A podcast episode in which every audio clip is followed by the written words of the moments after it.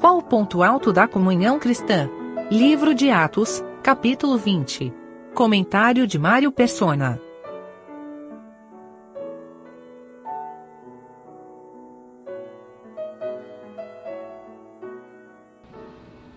Existem duas ordenanças que foram dadas pelo Senhor à igreja. Uma é feita uma vez só, que é o batismo. Aquele que crê, então, fosse batizado em nome do Pai, do Filho e do Espírito Santo.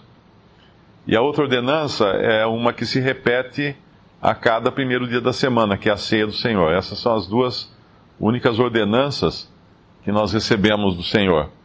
E é um privilégio grande, imenso até, uh, participar da ceia do Senhor. Esse é o ponto alto, na verdade, da adoração cristã, da, da comunhão cristã.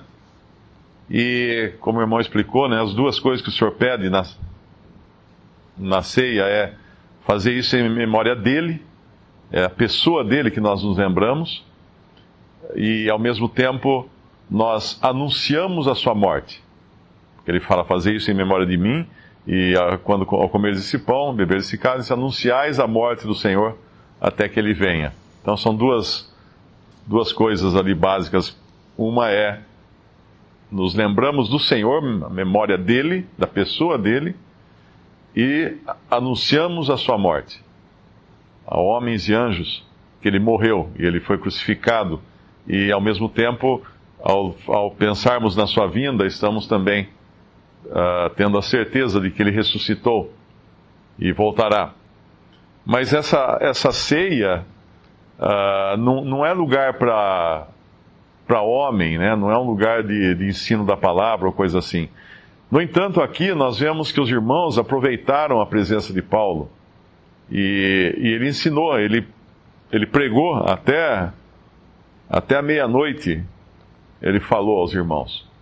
Ah, essa é uma, é uma prática bíblica também, quando um irmão que ministra a palavra está visitando alguma assembleia, evidentemente os irmãos uh, sabem que, que ele pode ajudar, ele pode trazer algum ensino, e aproveitam essa oportunidade também. É, é bíblico, é, é normal acontecer isso.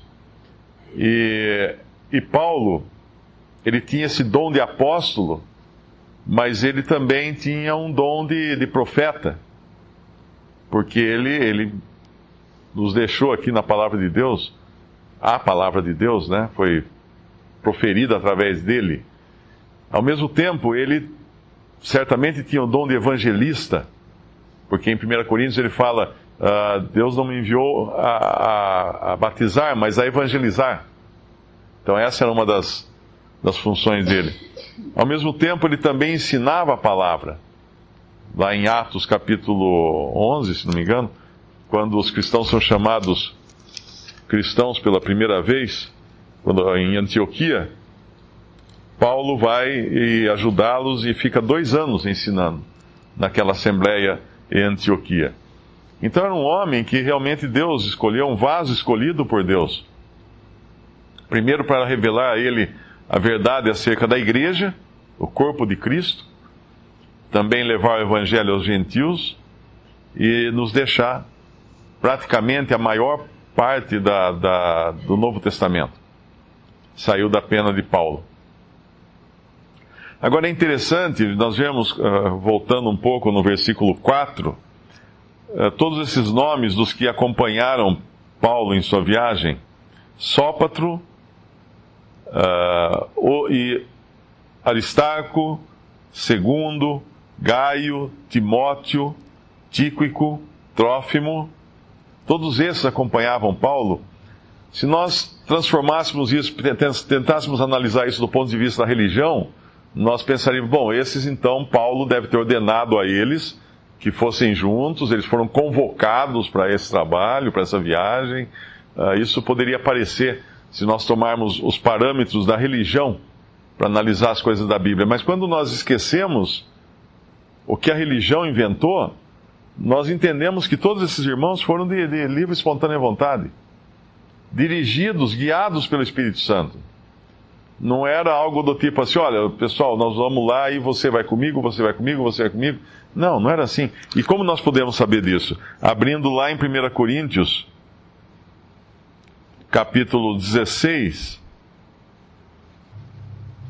versículo 12. E acerca do irmão Apolo, roguei-lhe muito que fosse com os irmãos ter convosco, de viajar até Corinto, né, que era o assunto aqui, mas na verdade não teve vontade de ir agora. Irá, porém, quando se lhe ofereça boa ocasião. Então era assim que era. Havia o convite, mas cada um tinha a sua responsabilidade e a sua direção vinda do Espírito Santo de Deus. Nada era feito por constrangimento, tipo, ah, me obrigaram a ir, ah, eu tô, tô nessa obra. Eu me lembro, uh, tinha um, jovem aqui, aqui em Limeira, uma vez conversando com ele, ele, isso há 30 anos atrás, ele havia se formado em teologia e foi empossado, foi consagrado pastor de uma denominação aqui na cidade. Aliás, não foi aqui na cidade, foi na cidade próxima.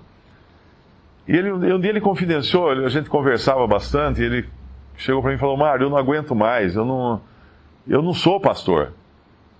E me colocaram lá na congregação, lá na cidade e tal, mas eu fico, fico constrangido, porque eu não, meu lugar não é aquele púlpito, ficar ensinando a, a Bíblia para as pessoas. Eu também não tenho jeito para visitar pessoas, para consolar pessoas.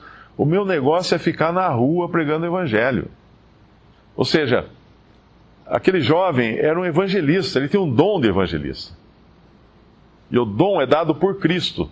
Subindo ao céu, deu dons aos homens. Né, que é, fala lá em Efésios capítulo 4. Ele tinha recebido de Cristo o dom de evangelista. E tinha recebido dos homens o cargo de pastor. Que não tinha nada a ver. Ele, ele sentia, ele se sentia constrangido. Então, quando, quando os homens tentam organizar as coisas ah, segundo os seus métodos, segundo a, os seus critérios, acontece isso. Ah, um, um dom que podia estar muito usado pelo Espírito Santo, podia ser muito usado pelo Espírito Santo, acaba sendo apagado, né, tolhido, abafado porque os homens, nas suas organizações, determinam certas coisas e a pessoa tem que obedecer. Porque ele serve aquela organização, ele tem que obedecer o que ela diz. Mas aqui nós vemos a liberdade do Espírito, a direção do Espírito. Uh, o próprio Paulo, deixando claro que o Espírito Santo revelava a ele que de cidade em cidade ele iria sofrer. Uh, tem um versículo que ele fala de cidade, o Espírito me, me revela que de cidade em cidade estão 23. Isso, 23. É versículo 22. E agora eis que, ligado eu pelo Espírito, vou para Jerusalém, não sabendo o que lá me há de acontecer, senão o que o Espírito Santo de cidade em cidade me revela, dizendo que me esperam prisões e tribulações. Essa é a direção do Espírito. Então, quando a gente vem para partir o pão e um irmão se levanta para fazer partir o pão, ou um irmão traz um hino, um irmão traz uma oração de uma ação de graças, né? É o Espírito Santo que dirige cada um. Ninguém é constrangido, ninguém é mandado, ninguém é obrigado, ninguém é, é contratado para fazer essas coisas. Ninguém recebe um salário para dirigir uma reunião. Nada disso. É uma coisa simples, feita de acordo com essa simplicidade que nós encontramos aqui. Obviamente existem, uh, existe o exercício dos dons, existe também o reconhecimento dos dons, ou seja, como eu disse, um irmão mais velho que visita, que pode ajudar, os irmãos obviamente vão, vão apreciar que ele traga um encorajamento para a Assembleia. Uh, mas não existe nenhuma estrutura eclesiástica uh, formal, no sentido de alguns que ocupam posições de destaque e mandam e, dão, e ordenam outros a fazerem isso ou aquilo, mas tudo dirigido pelo Espírito Santo de Deus. No livro de Êxodo, quando Deus enviou trevas por toda a terra do Egito, nós lemos um versículo muito interessante, acho que podia até ler, né? É, Êxodo capítulo. É, Êxodo capítulo. Quando manda as trevas. É a praga das trevas. Hã? Final do capítulo 10. Ah, sim. Uh, então disse o Senhor, versículo 21, 10, 21, Êxodo 10, 21. Então disse o Senhor a Moisés: Estende a tua mão para o céu, e virão trevas sobre a terra do Egito, sobre a terra do Egito, trevas que se apalpem. E Moisés estendeu a sua mão para o céu, e houve trevas espessas em toda a terra do Egito por três dias.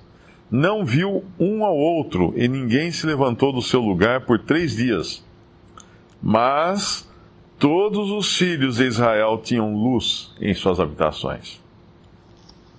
Interessante isso. Em um mundo de trevas, havia lugares onde havia luz. Por quê? Porque nesses lugares estavam os filhos de Israel, estava o povo de Deus.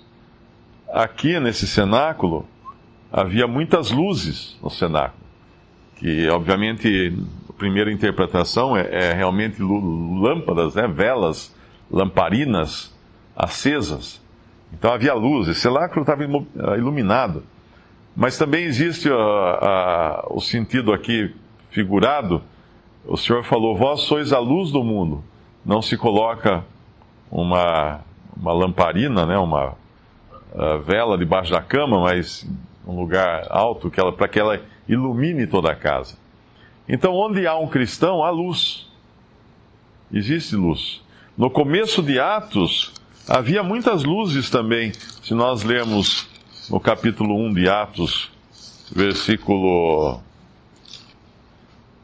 É, logo depois que voltaram da ascensão do Senhor Jesus, no versículo 12, os discípulos, então voltaram para Jerusalém, do monte chamado das Oliveiras, o qual está perto de Jerusalém, à distância do caminho de um sábado, e entrando, subiram ao cenáculo, mais uma vez o andar alto, onde habitavam Pedro e Tiago, João e André, Filipe e Tomé, Bartolomeu e Mateus, Tiago, filho de Alfeu, Simão, o zelador, e Judas de Tiago. Todos esses perseveravam unanimemente em oração e súplicas com as mulheres, e Maria, mãe de Jesus, e com seus irmãos.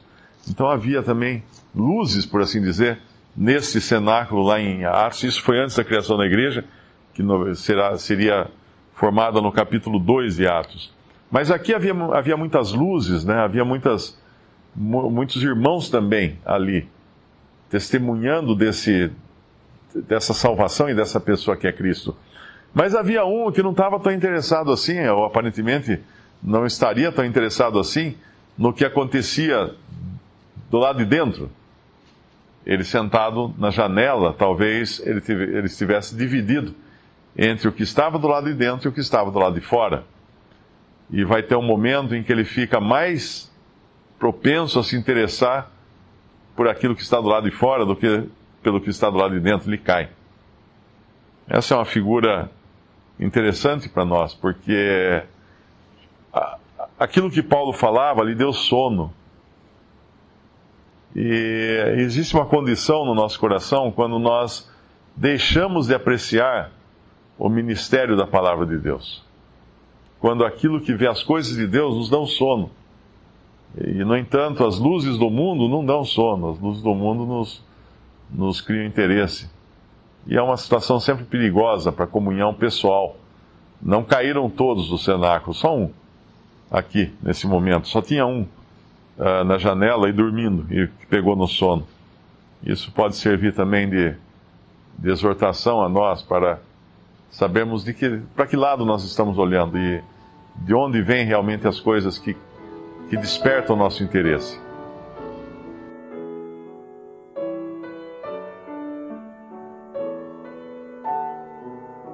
Visite respondi.com.br. Visite também 3minutos.net.